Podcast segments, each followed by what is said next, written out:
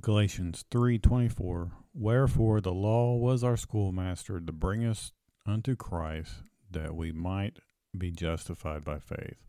Welcome to Respecting the Word podcast, where we are careful with how we use the Bible and we try to put the Word into action in our life.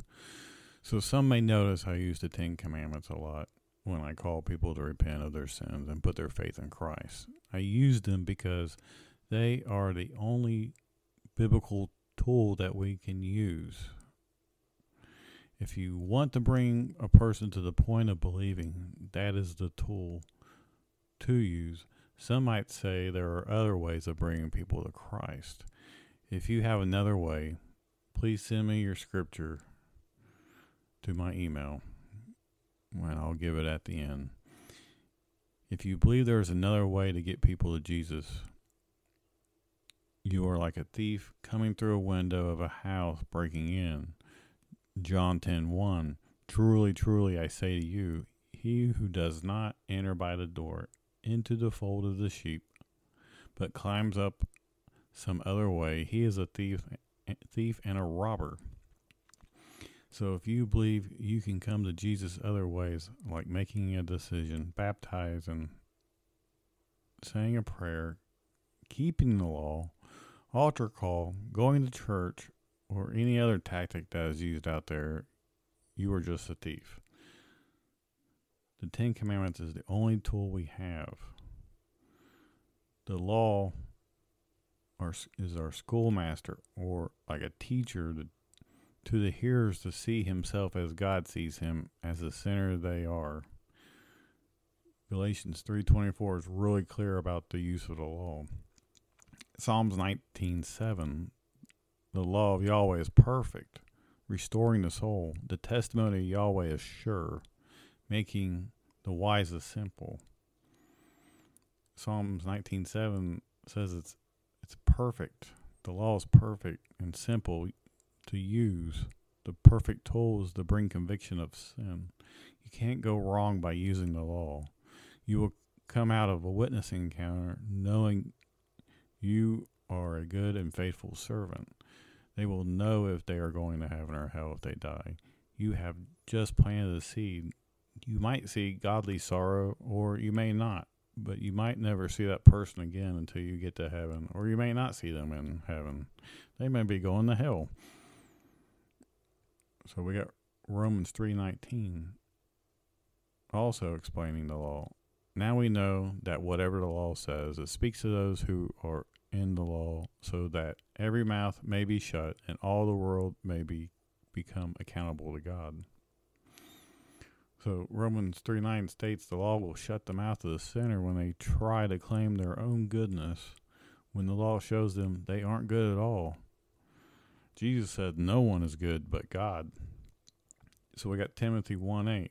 But we know that the law is good if one uses it lawfully. Knowing this, that law is not made for a righteous person, but for those who are lawless and rebellious, for the ungodly and sinners, for the unholy and godless, for those who kill their fathers or mothers, for murderers, for sexually immoral persons, for homosexuals, for kidnappers, for liars, for perjurers, for whatever else is contrary to sound teaching, according to the gospel of the glory of the blessed God with which I have been entrusted.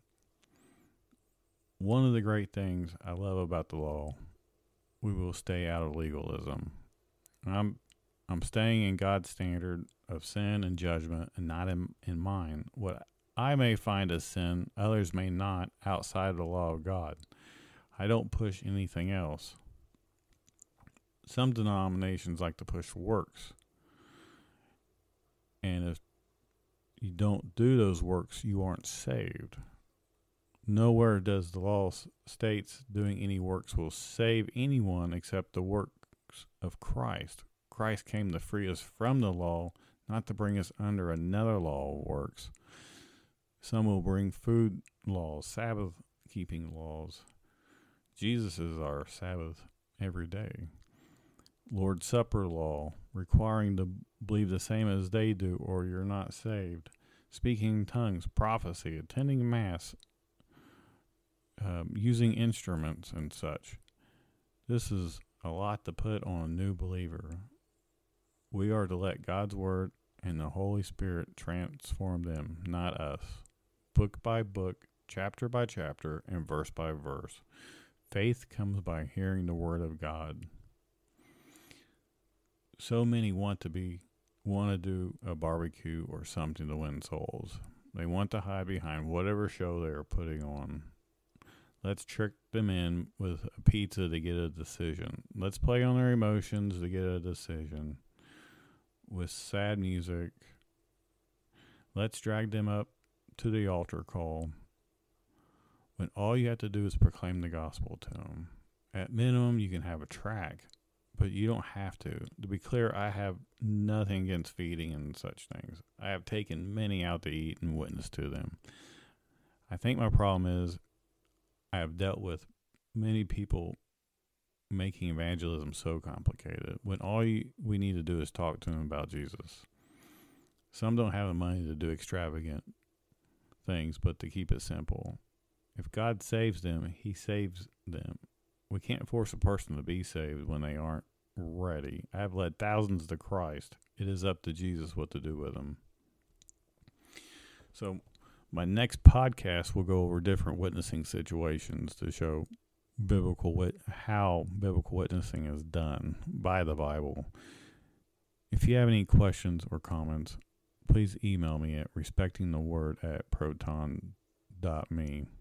You can find me on Spotify, Amazon Music, Stitcher, iHeartRadio, Podcast Addict, Podchaser, Pocket Cast, Deezer, Listen Notes, Player FM, Podcast Index.